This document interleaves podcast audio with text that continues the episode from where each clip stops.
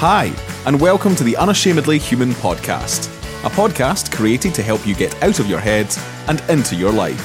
That is, if you want to have more fun, freedom, happiness, peace of mind, and success whilst squeezing the juice out of every area of your life.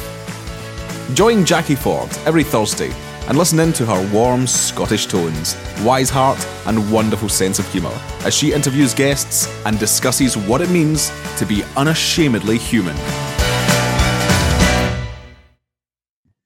Hi, everyone, and welcome to the Unashamedly Human podcast. My name is Jackie Ford, and today I have with me a very, very special lady that I've known for a very long time. Um, I, I, I, dread to think how many years we've known each other, Helen, about 20? Uh, I think it's about, well, near that, 16 maybe. Yeah. Something wow. like 16, 17 long time. Yeah, long, long, long.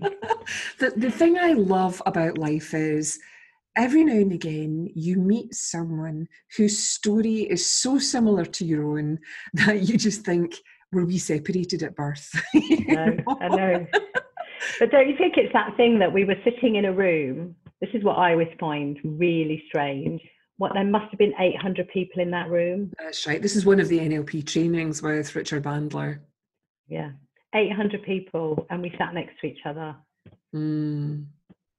And it's that, that's what all, it doesn't always work, but nine times out of 10, I always end up next to the person I'm meant to be sitting next to.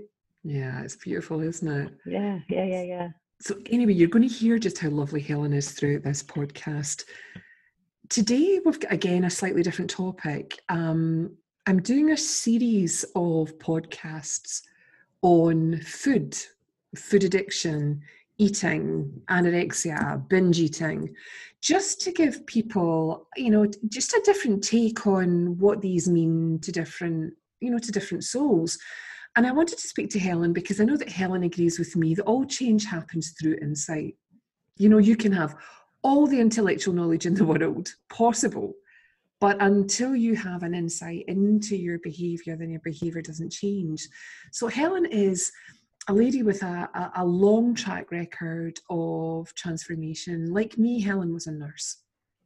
So she's been in service to people all of her life, which I, I just love. And, and having done that work, Helen, and, and being a nurse and being a midwife, it really does, it helps us so much when we're working with clients because our intuition and our empathy and our compassion and our ability to to converse and talk with people has been finely tuned over decades without us even trying absolutely. to change it. Yeah and the reason I wanted to ask Helen to come along and speak in the podcast about this issue around food, it's not an issue to talk about food, um, is because Helen is, is working with people in this area and just getting the most interesting and exciting results. And she has her, her own way of doing it that I'm, I'm hoping that she'll explain to us throughout the podcast. So buckle up your seats, sit down, and um, I hope you enjoy this podcast.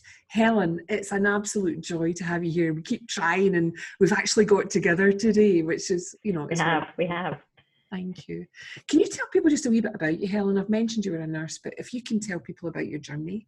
Um, so yeah, I started um, my work life as a um, state registered nurse and in paediatrics. Um, and then actually, interestingly, found that once I had my first child, I couldn't actually, it changed my emotional attachment and I actually found it too challenging. I don't know if the health service is any different today, but back then there was no, I would say no compassion, no kindness yeah. towards those delivering mm-hmm. often very, very challenging and traumatic um, services. So um, I went into the community, became practice nurse, family planning sister, probably failed at that, managed to have four children. Um, That's what you get for not listening to your own advice, Helen. Did not listen to my own advice. And actually, it was when I had my fourth son, which was the it was 1999. So that January in the millennium, as it started, I knew I didn't. I was teaching at the time, and I knew I didn't want to work for anyone else again. Um, and certainly not in the NHS or the education sector because too much of it frustrated me. Mm-hmm. So, and I knew I didn't want to do therapy. I knew I wanted to be forward facing, and I'd never heard of coaching, but there was an article about coaching in the Observer in January 20. No, not 2020. Oh Lord, what was it? 2000. Showing my age. Anyway, and I just thought, oh my God, this has my name written on it. So I went off and trained as a coach. And then um, while I was coaching, people kept talking about NLP, neuro linguistic programming, and I essentially, probably right in the center of me, is I'm nosy. I'm I'm incredibly nosy, and I want to know what everyone's talking about. So I researched it and found Bandler and McKenna, and um, I went and trained, and that's where we met. Mm-hmm. Um, are you still there? I'm still here, hun. Yeah, I can hear you, Helen. Your, your picture's not moving, but I oh, can okay. hear you. Sorry, you froze. So, oh, okay. Sorry, sorry. Okay, not great with tech. Um, anyway, so I um, trained in NLP, which is where we met. Mm-hmm. Um, and then I, to fast forward, I, you know, I set up my own practice coaching in NLP. Alongside that, the other part of my journey is probably, I'm 60, probably from the age of five, I became aware that I was not okay because I didn't look like the people around me wanted me to look like. So the narrative really was um, that I was too fat, that mm. I couldn't eat that. Um, and really, from a very young age, I don't remember, I'm not saying it's true, but I don't remember ever putting my hand out for food and being told I couldn't have it or I shouldn't have it. Um, so it was a theme going through and i was put on my first diet at the age of 11 and i can still remember starting secondary school going in with a cup of soup and two Ryvitas mm. watching everyone else eat sandwiches and crisps which of course i did eat but you know the story when no one was looking. And it sort of set up a theme for my personal and professional. With actually this curiosity and um, that if eating less and moving more was all you needed to do, how come it was really, really not working for most people most of the time? Mm-hmm. So um, for years, I researched and, you know, I personally done every diet that was ever written by mankind. Then roll on, sort of parallel with my own life. And of course, when I look back, I wasn't fat. That's the irony to all That's of this. always the way, Helen. the um, that's the joke. Yeah, that's the real irony to all of this. Mm. Is that I don't know what it was all about, but that's for another day. Anyway, so lots and lots and lots of research. I then went to work in house for um, a uh, major in-house weight weight loss company. I became increasingly frustrated there. Coaching and NLP did add something, and they're valuable tools. So what I do now is a mixture of a mush is my technical word of coaching, NLP, um, positive psychology because I went on to do a master's in um, applied positive psychology. Mm-hmm. And part of that um, course, my, my central piece of research was self compassion and shame resilience.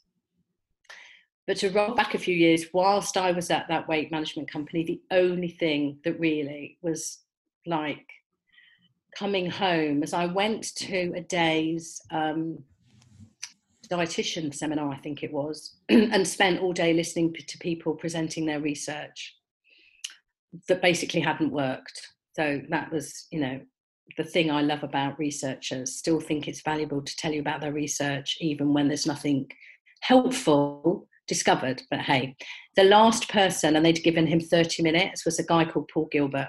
Professor Paul Gilbert um, created, for want of a better word, something called compassion focused therapy. Mm-hmm. And he was the first person I heard talk about self compassion. And in that moment, I'm sure you've experienced this many times, but in that moment, I just thought that's it. It's that grain of truth, isn't it, Helen? And it feels like home. It was even more than that. Mm. That it was it, it the, the way he spoke, if you could have been there, it was a day of listening to people talking about eat less, move more, eat less, move more, eat less, move more. It's a really struggle. People can't do it. Exercise doesn't really help people lose weight. In fact, people get fatter because you know they eat, they overestimate what the exercise they've done, and they link exercise to a weight loss goal. So when they don't lose weight, they get fed up, so they stop exercising. And literally the most depressing day. And then he came on and went, actually, very subtly, it's not about any of that. Mm. So I then continue to do the work that I do and did a dissertation exploring why diets don't work. Because I sort of instinctively knew it can't just be me. Um, and the research is they don't work. Or more accurately, they don't work for very long. Mm-hmm.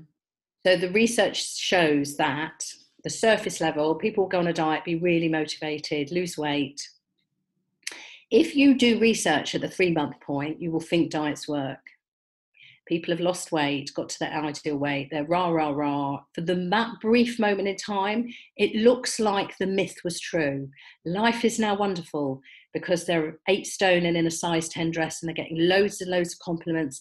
And for a brief moment in time, it looks like the lie was a truth Mm-hmm. that when you're thin, life is wonderful. Of course, it's bollocks. Excuse me. anyway, if you roll on, most people within a year, regardless of the diet, there's no one diet that is um, more or less at fault, if you like. mm-hmm. Across the board, roll on a year, the research shows most people not only will have regained, but they will have regained more. Mm-hmm. So this isn't okay. And what my research actually showed that unlike other areas within the health industry, diets and dieting is not held to the same rigorous research.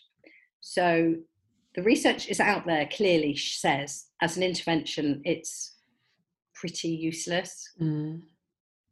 And yet if you go today, if a human being goes today to a GP or a health professional and gets weighed, they will be handed a diet sheet.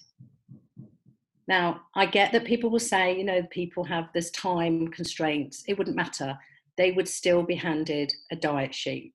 And I was at the gym last week and there was this very enthusiastic personal trainer, almost at the top of his voice, shouting at this elderly gentleman what you need to do five days a week, six days a week, no carbs, protein only, and on the seventh day, eat what you like, shove it in. I'm thinking, on what planet? Can you not hear yourself? First of all, if all the foods that you're telling this person to eat on a Sunday don't nourish his body with kindness, why is it okay to shove them in on a Sunday? Yeah. Anyway. So I did this research I have to tell you, it was the saddest research I have ever done. Oh, how come? Because paper after paper after paper after paper reaffirmed what I already knew Mm-hmm. that actually, not only don't diets work, they create great harm and great pain and great suffering. Because for some reason, and I'm not sure how it came about. It's very unique in that it's probably the only service industry that offers you an intervention that doesn't work and manages to convince you, the user, that it's your fault. Yeah. I mean, I can't think of anywhere else that anybody would go. You can go on holiday and get shit food and an awful experience and be persuaded that actually the reason you had an awful experience was because of something to do with you. There is a collusion that if you're on a diet and you don't manage, then you are a failure, not the diet. Mm-hmm. You need to have more willpower. That you, the user, are, well, the adjectives that the person themselves uses are horrendous from disgusting, a failure, useless, a waste of space, not worthy, not lovable. Um, and of course, we have all the wonderful before and after photos where this person, because the before photo, the person's always miserable, aren't they? Mm. The after photo, the sun is now shining. So the message is really clear. If you want to live your best life, if you want to live your happiest life, you've got to knuckle down because it's not going to happen until you look like that. And it's the challenge is the message, the weight in the food, the weight industry, the diet industry, that message, it's a shame based industry. Any intervention that they've measured the cortisol levels of people waiting to be weighed and they're through the roof. Now, as you know, cortisol is what released is what is released when we're under great threat and stress. Mm-hmm. So the cue to get weighed is people's stress levels are through the roof. People will strip off, they'll take their jewelry off, they'll go to the toilet to try and push something out of their body. It's through roof. So they um,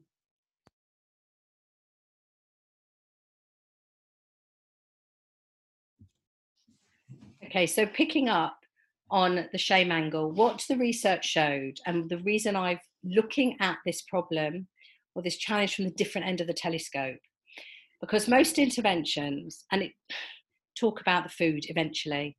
So you pick up a book that says this isn't a diet book, and there'll be recipes in them.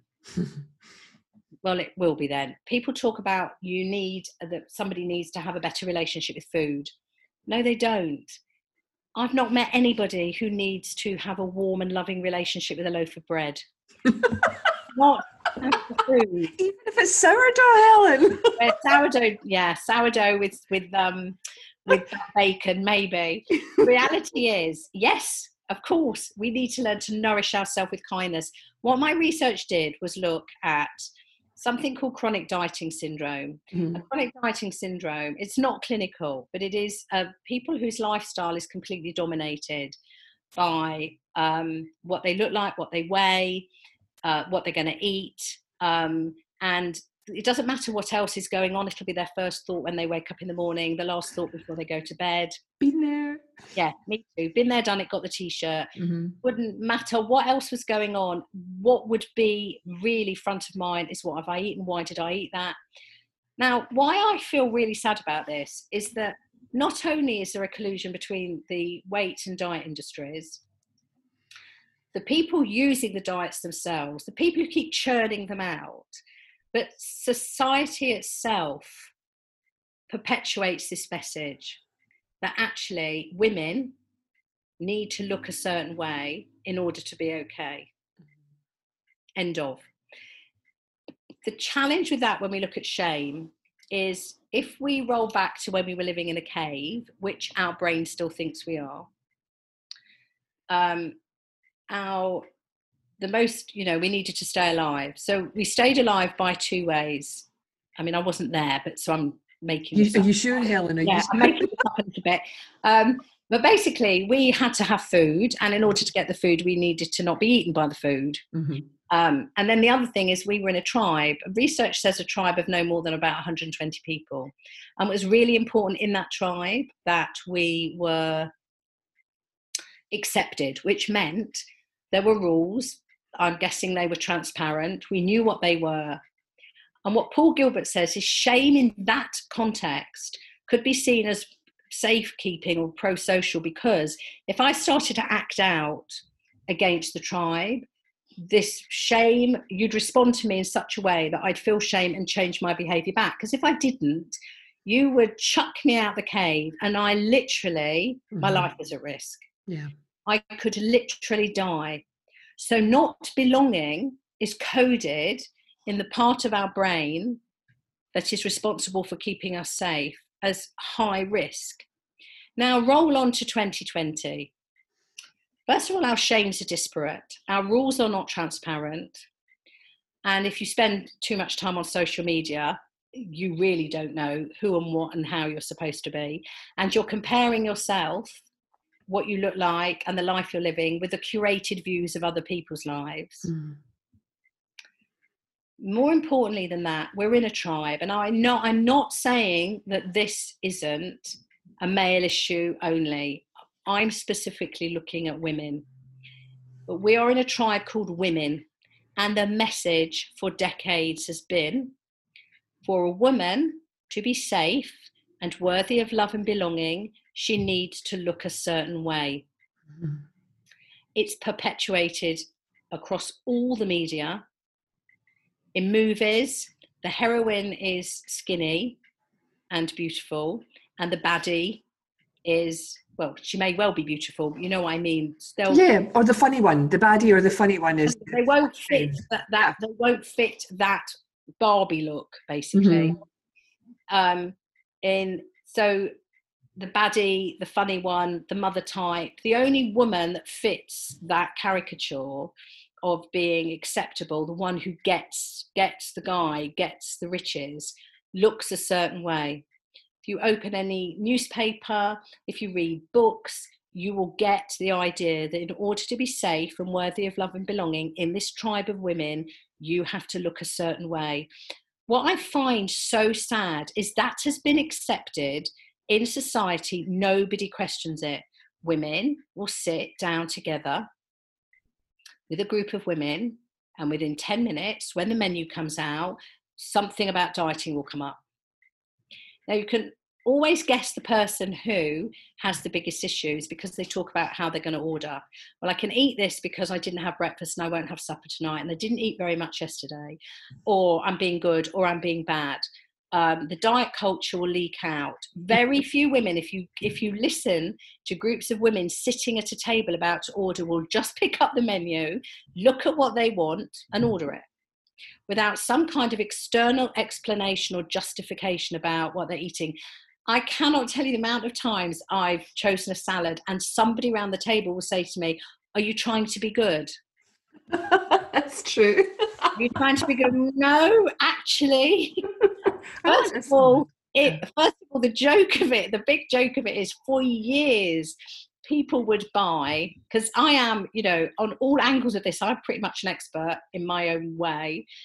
That people for years would go to, to a famous pizza chain and order a salad rather than a pizza until they realized when they shared the calories that actually the salad was more calorific because the certain ingredient was delivered in oil and the dressing. Mm. So it's but, my point is, there will be a comment. There will be, now, what the research shows is that all that fat talk, and that's what it is fat and diet talk, what it does is raises the part of the brain that's responsible for keeping us safe, which is called the amygdala, but most people understand it from fight and flight. It actually activates it. So, if you even have a different image, that we have a part of our brain, and in that brain is sitting our security guard or whatever you want to call them. And and I'm very, very thankful. And they're sitting there to keep us safe. They're coding all the time for threat. The challenge is this brain of ours hasn't actually changed from the cave. And so that has been developed to protect us from a physical threat, to a man eating tiger, something that was going to kill us. So when the code red is hit, what happens is this is really briefly, all kinds of changes happen in our body because the brain is preparing for us to go and either run away from something or kill it. So there's certain places that we don't need um, so much energy, and for the body, energy is oxygen and sugar. So we don't need a lot in our brain because I'm not going to sit and have a committee meeting before I kill this tiger. Right? we don't need our digestion gets sluggish because I'm not going to say to this tiger, because I'm going to make myself um, a high fiber, high protein sandwich, so I've got the energy to do it. Um, and I'm just going to go. So I need all that energy in my arms and my legs. I need to have, so it's all diverted. Mm-hmm. Okay. In the cave, that would have been a one off. It yeah. would have a physical threat. And I would have either died, in which case, no problem, mm-hmm. or um, lived and then what I do, and this is where it relates to the food, is then refeed.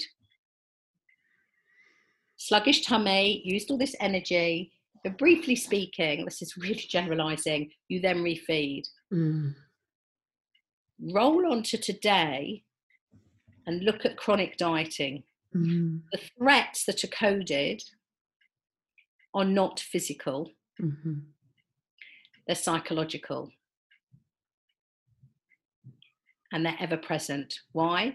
Because when you get into the head of the client population I'm talking about, which is sadly most women in our hemisphere, they are very self critical. Will often start the day by looking in the mirror and being vile. Now, what we know to be true is the brain doesn't recognize the difference between an external criticism or an internal criticism. Yeah. The security guard hears the attack and stands up. So, as Kristin Neff, who is a leading researcher in self compassion, says, we become our own man eating tiger.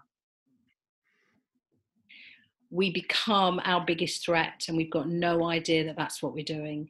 And the internal shaming about our bodies has become so insidious and acceptable. It's right you beat yourself up. It's right you tell yourself you're disgusting. Because if you don't, how are you ever going to lose weight? Mm. I've literally had clients say to me, if I don't remind myself every day how fat and vile I am, I might forget and then I won't lose weight. And this is after 30, 40 years of dieting and getting fatter. And it's kind of the question well, how's it been working for you so far? Mm-hmm. It doesn't. Does that make sense? Oh, it makes total sense, And- Helen, and I'm and sure it- lots of people listening will understand that. You know, it- it's it. acceptable, and I- that's it's it's why I find it so sad. Mhm. We we look at the numbers of um, overweight and obese that they measure. Um, that's a lot of the population. We look at the percentages of people at any given time that are on a diet. That's a lot of the population. So before people are dealing with any other stresses in their life, they are dealing with the fact that they are their own worst bully. Food becomes there's a word, something that causes you stress is called a stressor. So basically, what happens is their body, and your body is you. So I say to people, if you say, I like me, but I don't like my body, it doesn't actually work like that. You don't get to separate it. Your brain doesn't think, oh, okay, you like you, but you don't like your body. Well, which part of you is not your body? Mm. Because the brain, which is thinking that thought, is your body. There's no separation.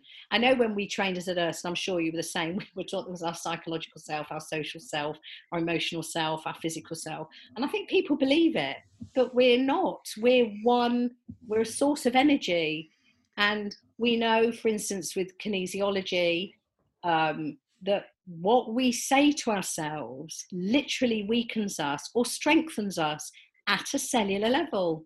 Absolutely, Helen. So when, go on. just going to say, you know, that the, part of how you know, sort of, I teach people, you know, about their about who they are as human beings is there's this essence, there's this spiritual energy, and there's also this psychological idea of who you think you are. Absolutely. And it's about you know living a, a life well lived is being able to to live with with both of these as one because they are one, but we separate them out because that's what we've been taught to do. Yes, and I think what is even sadder is that the the stories, the narratives that we walk around in, that we where they've come from is you know manyfold. Um, that that you're not enough because dot dot dot. You know something called the scarcity mindset. People are not I, I don't deserve this. I don't deserve to be happy because I'm fat. I don't deserve to be happy because I'm ugly. I don't deserve to be happy because I'm stupid. Whatever made up story, people don't realize they've made it up. Yeah, It isn't true. And what it does eventually is that essence gets covered up. Now, I don't, I don't think it's covered up for the reasons that people think it's covered up. I think there's a kind of, uh, sometimes we think we're covering up because we think what's underneath is so revolting we can't possibly let the world see. Sometimes I think that that's another story that we've told ourselves. I think we've covered it up. Robert Holden, who was probably one of the first researchers in happiness, I was at a training with him once and he talked about covering ourselves up with post it notes. So I can't do that. That's not safe. No, I'm not good enough because I'm like this. No, I can't do that. No, I mustn't eat that. No, I mustn't do that. And in the end, we get so covered with post it notes, we actually forget what's underneath. I love that, Helen. Can I tell you why I love that? Because in this understanding of the principles that you know I share, yeah. to me, each of those post it notes is a thought that's believed, a yeah. thought that's embodied. Yes yes mm-hmm. and and it's a bit like you know whether believing in father christmas or believing that the the world is flat whilst we believe them mm. wholeheartedly there's no looking for evidence that actually what if it's not true yeah what if it's possible that the story i made up about myself a long long time ago the stories that other others are invested in me still believing because they make billions and billions of dollars. Of course, yeah. So basically, um, I then came across another researcher called Brene Brown. Brene Brown is a uh, the most amazing. well, I, well, I, she's amazing for many reasons. A because she's this. When I did my research, I found very few researchers like her and Kristin Neff who applied their research mm. and who came they didn't talk about many researchers talk about the research for others not them. There are others other humans who are vulnerable. There are other humans. Do you not think some coaches do that too? Oh i know you know who are not prepared to go yes me too. Mm-hmm. um, and what i loved about her is not only is her her work is embodied and embraced in the in the lived experience of thousands of other people. You know she isn't somebody who had an experience it worked for her therefore she wrote a book. Um, she's literally done the legwork. Mm. but it just resonates. And she started to talk about shame in a way that i'd and that for me. I knew i'd experienced a lot of shame. I know what my shame triggers are but actually like anybody who's eaten food while no one's looking who any person on a diet when somebody turns around and said oh i thought you were being good mm. how come you're eating that mm. to find someone who's written and put a language to something that is so soul destroying because the reality is that shame however you experience it, whatever it means for that individual, loves silence. And when, as Brene Brown describes it, as being in a petri dish and growing, mm. the more the person doesn't talk about their shame, the more shame grows and the more embodied in their story it becomes. Speak it,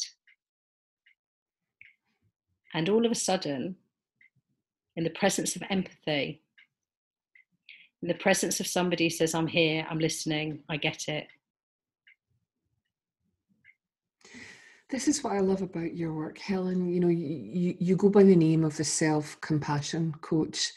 And I'm hearing this throughout the thread of this, you know, of you talking from the beginning right up to this point. And I'd love you to explain to people why that's important, especially people who are holding on to shame um, in relation to food?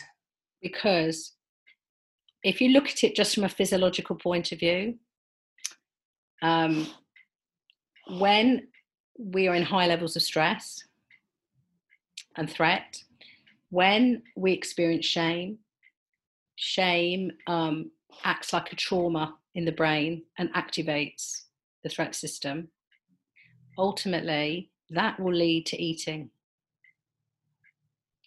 and not because of comfort eating and not because of all the other reasons, but because the body is designed when it is under threat and it thinks it's going to fight and flight, it needs to refeed, it needs to regain its um, energy packs, if you like, its energy source.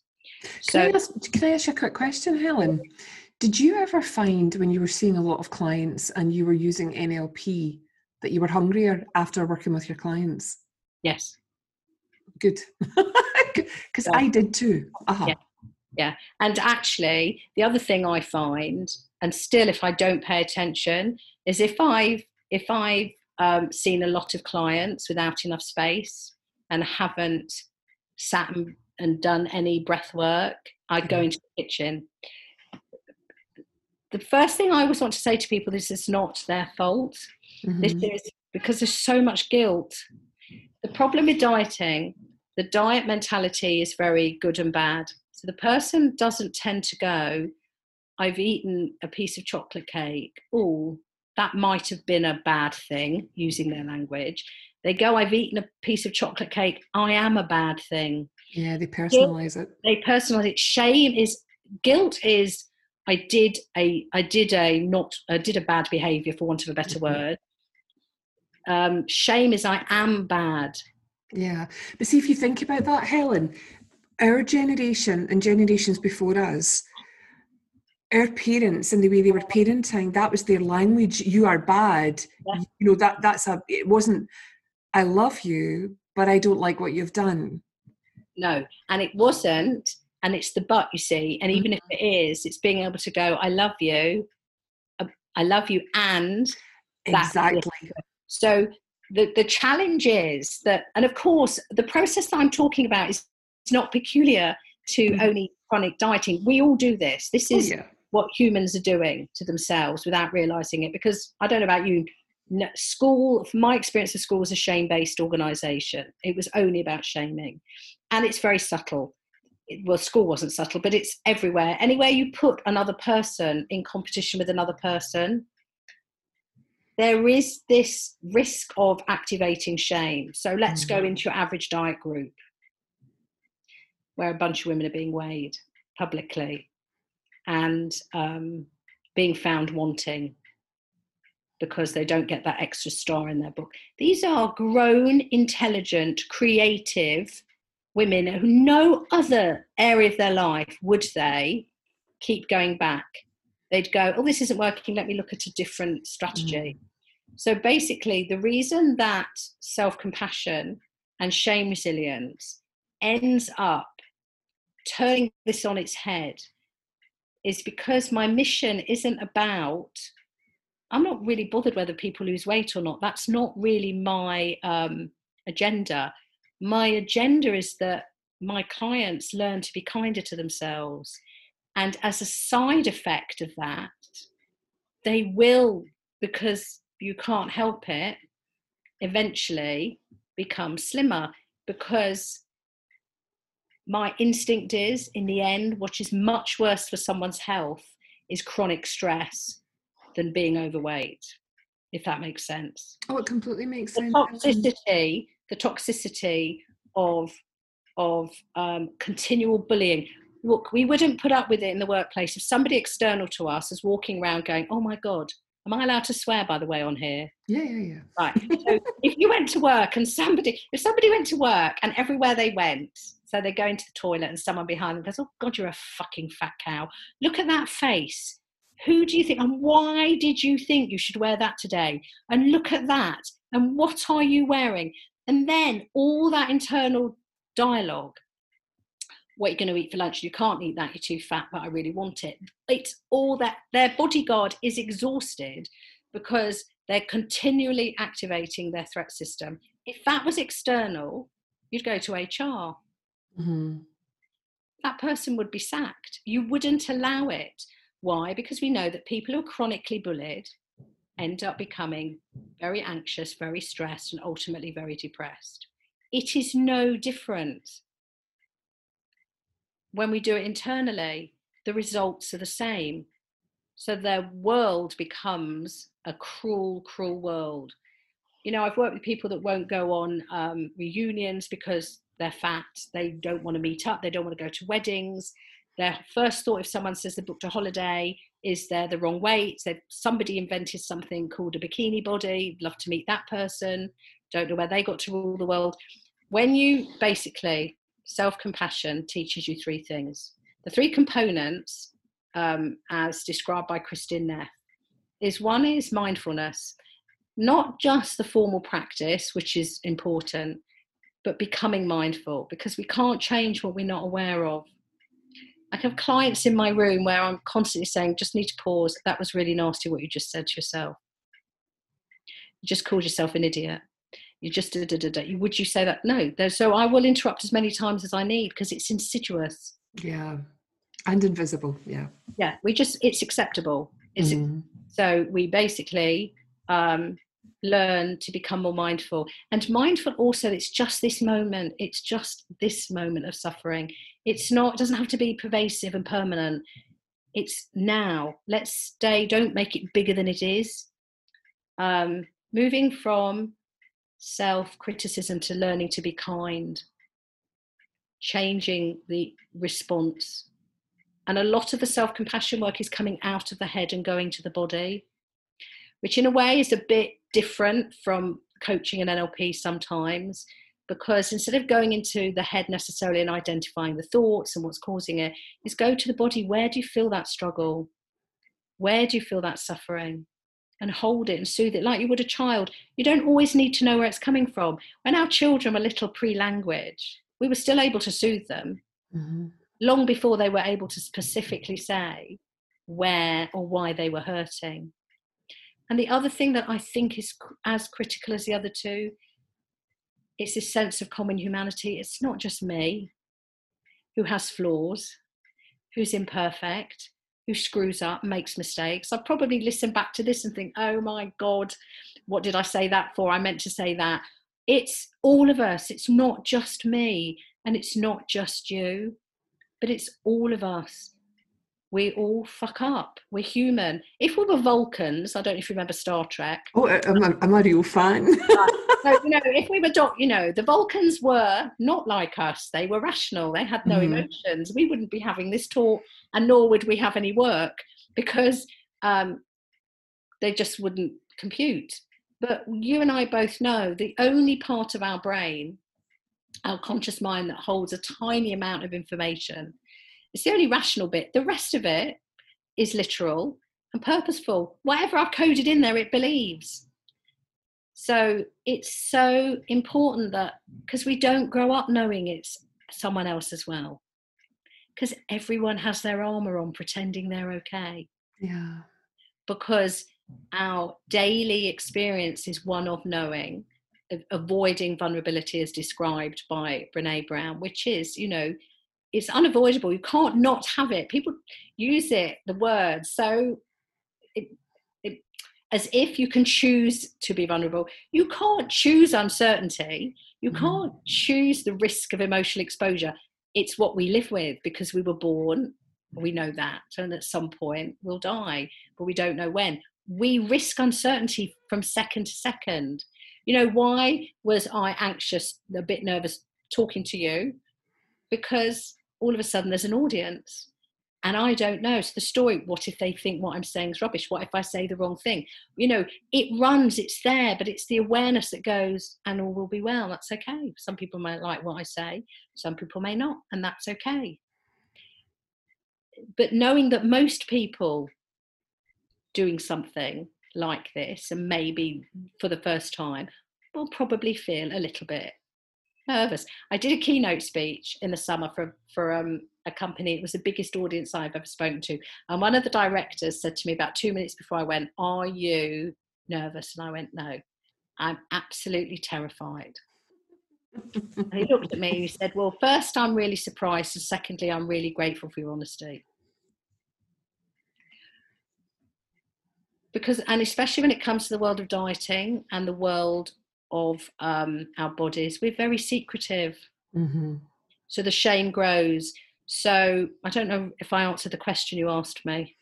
You did. You did. You're, you're explaining why self compassion is important because without self compassion and that willingness to look inside, to understand and make visible the stories and the thoughts and the ideas and the conditioning and the coding and then we don't get an opportunity to grow well, to evolve but when it comes to food if we make it about the food then we're following someone else's understanding of what our body needs yeah we don't learn to nourish ourselves with kindness in a way that is authentic for us. we don't learn to treat ourselves as uh, we're own, our own best friend. Mm. When we're able to do that, our security guard sits down and has a cup of tea and says, Thank God, I can have a rest. Mm. And the system breathes and is calm. And so all the eating that happens as a response to threat disappears.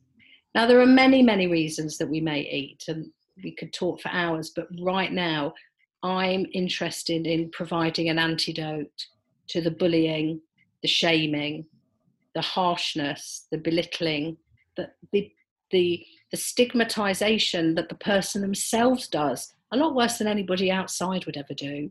Yeah. It's coming, it's knowing that this is an inside out job and it starts with kindness. It doesn't start with somebody telling you to not eat carbs. I'm not saying that there's great, we're living in a time where there's beautiful food where we're born, we're blessed. Mm-hmm. But oh, where's the joy and the nourishment gone? To eat without guilt, to we were talking about sourdough the other day, weren't we? Yeah. beautiful, beautiful. Where bread suddenly became the, you know, the Joker to Batman, I have no idea. But you know, the nourishment to nourish.